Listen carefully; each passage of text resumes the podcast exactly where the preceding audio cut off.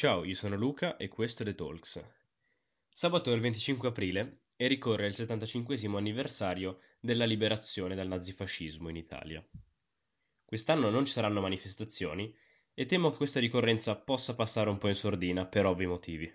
Quindi ho deciso di dedicare questo episodio al racconto della giornata del 25 aprile 1945, appunto, attraverso le testimonianze di chi ha vissuto quei momenti. Cercando su Google ho trovato un sacco di racconti. Qui ve ne propongo tre e spero vi entrino in testa come hanno fatto con me. Buon ascolto. La prima testimonianza riguarda Vitaliano Bertolini, un partigiano che ha combattuto sulle Alpi Giulia con il battaglione Patria, divisione Osoppo Friuli. Sua nipote Giulia ha raccontato questa storia al Corriere un anno fa. Alpi Giulia, inverno 1943-1944.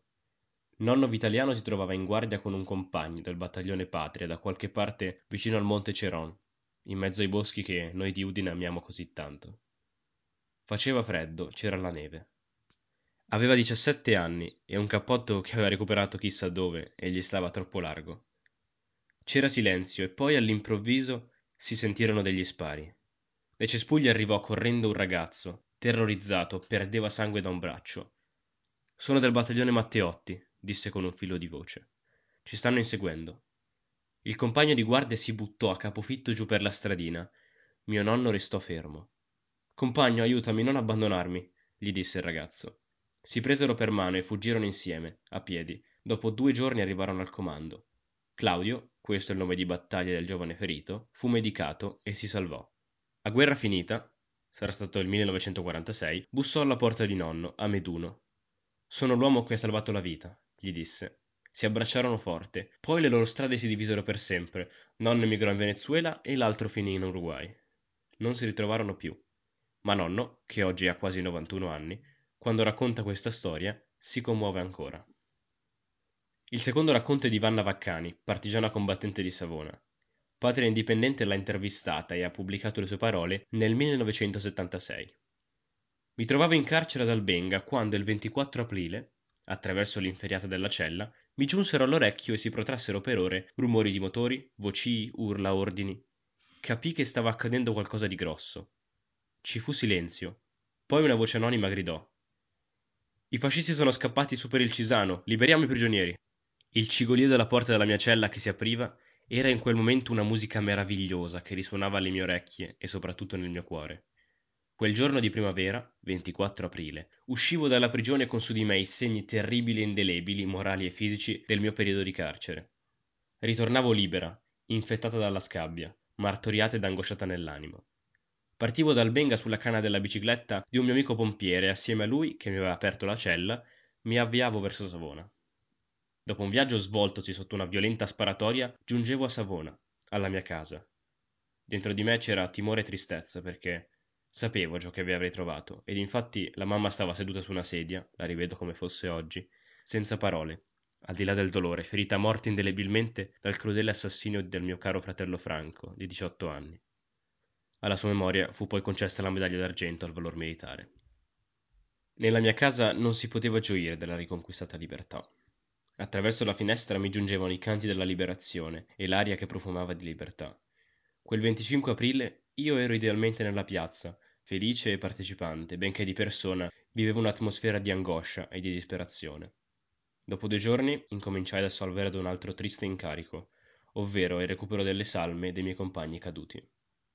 Infine ecco il racconto di Luciano Andreucci all'Eco di Bergamo nel 2009. Il 25 aprile 1945 era solo un bambino. Avevo compiuto da un mese sette anni un'età nella quale gli avvenimenti, specie di impatto emotivo violento quali gli eventi bellici, si scolpiscono indelebilmente nella mente e per quanto mi riguarda non si sono né affievoliti né appannati, dal momento che per tutti questi decenni li ho rivangati quasi quotidianamente. Mi trovavo a Clusone da circa un anno, sfollato con la mia famiglia da Roma per sfuggire alla fame e ai bombardamenti che seminavano morte e distruzioni anche tra l'inerme popolazione civile. Gli ultimi mesi della Repubblichetta sociale furono patetici ed all'insegna della più completa disgregazione. Un giorno assistetti alla partenza per il fronte di un battaglione di bersaglieri con gli elmi piumati e con loro c'era come mascotte un bambino della mia età, anche lui vestito da bersagliere e con un piccolo elmo. Non c'era però una folla esultante a salutarli, ma nell'atmosfera uggiosa poche persone e pochi applausi. E venne il giorno della liberazione.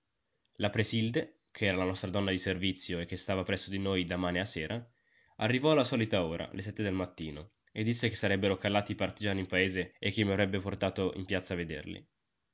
Mia madre protestò vivacemente perché aveva timore, mentre mio padre si trovava a Bergamo per lavoro e sarebbe giunto a casa solo la mattina seguente, dopo aver percorso a piedi i 36 km che lo separavano da casa, non funzionando più i mezzi di trasporto. La gente sventolava bandierine tricolori, un piccolo bastoncino con il drappo di carta, e una fu data anche a me, bandiere che non avevano lo stemma sabaudo e che erano così numerose che indicavano come ormai da tempo si fosse organizzata quella festa. I patrioti occuparono il comune e poi ne giunsero altri.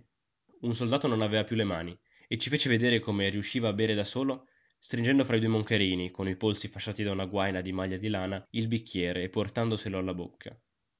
Un alto ufficiale alleato, accompagnato dalle autorità, si fermò davanti all'orologio Fanzago e lo fotografò e, meraviglia delle meraviglie, estrasse quasi subito dalla sua macchina fotografica la foto già sviluppata. Bene, questa era l'ultima testimonianza che ho voluto riportare in questo podcast. Sono consapevole che queste storie possono risultare un po' lontane, distaccate forse dalla realtà odierna, però sono altrettanto convinto che ricordare il più possibile, eventi belli o brutti che siano, aiuti a rendere le persone più consapevoli, soprattutto quando si vive in una realtà che, cadendo nell'egoismo più totale, a volte dimentica il proprio passato e rievoca fantasmi dal Novecento. Cerchiamo di ricordarci sempre di chi ha combattuto per la libertà di tutti. Un saluto.